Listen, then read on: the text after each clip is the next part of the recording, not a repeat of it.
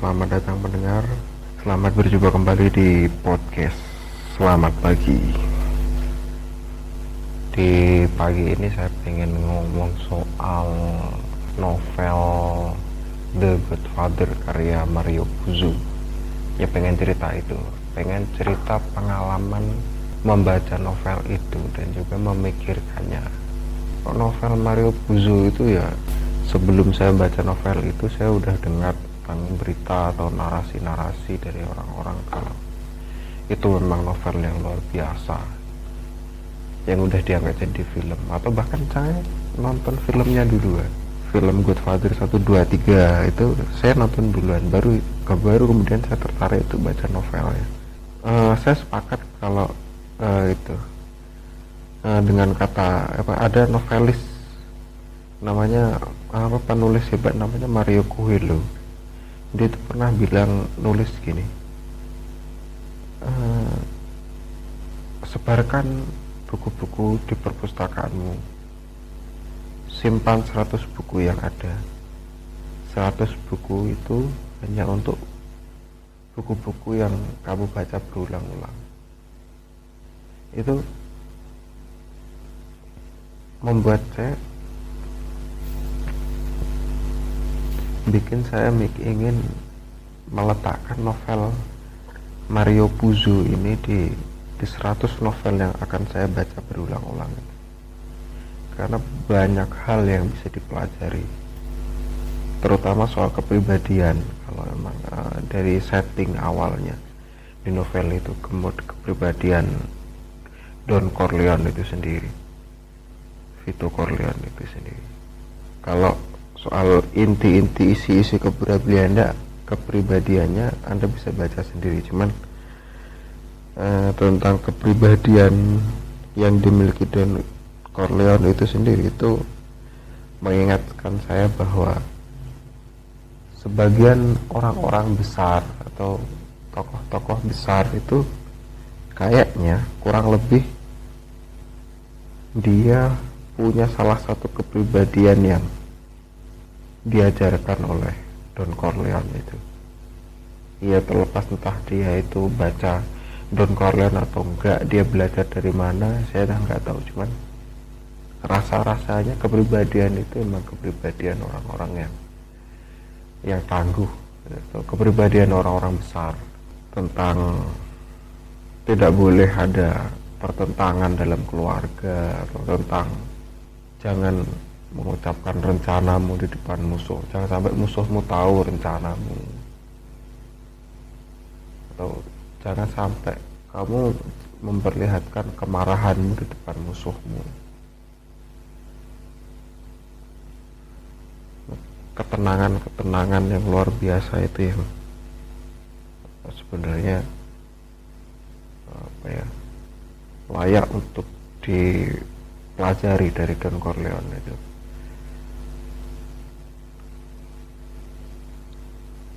Tentu kalau Anda ingin jadi orang besar tentunya.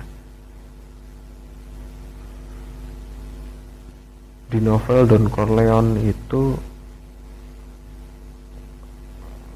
di satu sisi ada sisi kekaguman saya pada si tokoh-tokoh tokoh mafia itu sendiri, kepribadiannya dan cara dia membuat hukum dalam dalam pemerintahan bawah tanah itu sendiri, cara dia mengendalikan semuanya itu cukup mengagumkan. Cuman di sisi lain novel itu memperlihatkan pada kita bahwa betapa rapuhnya itu sebuah demokrasi. Dalam sistem yang demokratis sekelas Amerika itu ters, itu ada mafia yang dia yang bisnisnya itu dia buat untuk menyogok ketua apa para aparatur kepolisian, para menyogok untuk para jaksa, menyogok kepada para ketua partai buruh atau ketua perserikatan buruh, entah itu buruh media massa, entah itu oh untuk menyogok wartawan ataupun buruh percetakan atau untuk menyogok uh, perserikatan buruh di perfilman atau mana. Jadi ketika uh, Godfather itu menginginkan sesuatu di sana, atau ada orang yang minta Godfather untuk menjelekkan sesuatu di sana, entah itu dalam hukum ataupun dalam perfilman, dia tinggal membuat ancamannya, ancaman pada orang-orang di sana, dari sisi kemogokan buruh atau dari sisi uh, dia sudah menyogok jaksa.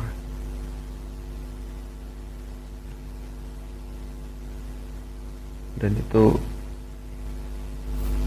menunjukkan rapuhnya demokrasi.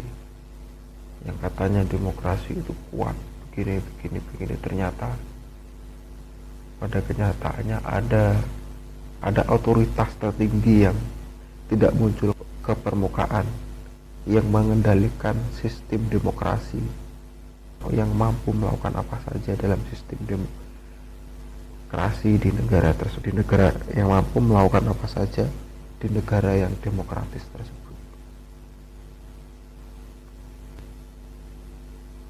Uh, karena pada waktu itu hukum di Amerika uh, yang ibaratnya negara demokratis itu sangat tidak berpihak pada kaum-kaum yang lemah, sehingga Don Corleone waktu itu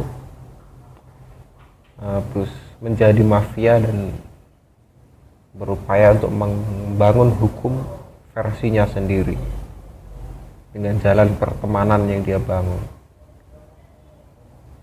Dan itu uh, sangat uh, j- sangat bertolak belakang dengan aturan-aturan hukum di sana, di Amerika waktu itu. Kemudian pertanyaannya, apakah praktek permafiaan itu hanya ada di Amerika? Apakah di negara demokrasi seperti kita ini tidak ada praktek permafiaan seperti di dalam novel Don Corleone itu? Kemungkinan besar jawabannya iya. Di negara kita ada praktek permafiaan sebagaimana di novel Don Corleone tersebut. Cuman ya sebagian dari kita mungkin ada yang bisa meraba-raba, sebagian nggak tahu sama sekali, dan sebagian kecil yang tahu tapi tidak bisa berbuat apa-apa. Saya nggak pengen cerita panjang lebar, ada cerita konkret yang dari teman saya yang awal-awal jadi guru itu. Jadi ketika dia jadi guru di sebuah sekolah, ketika ada lomba di tingkat desa, nah dia tahu ternyata waktu lomba itu belum selesai, belum dimulai bahkan, itu juara sudah ditentukan, dan itu terjadi saben tahun. Itu sekelas lomba sekolah tingkat S D. Itu bukan lagi mafia bola atau bola liga nasional, itu enggak, itu lomba sekolah tingkat S D itu sudah seperti itu. Oke. Okay.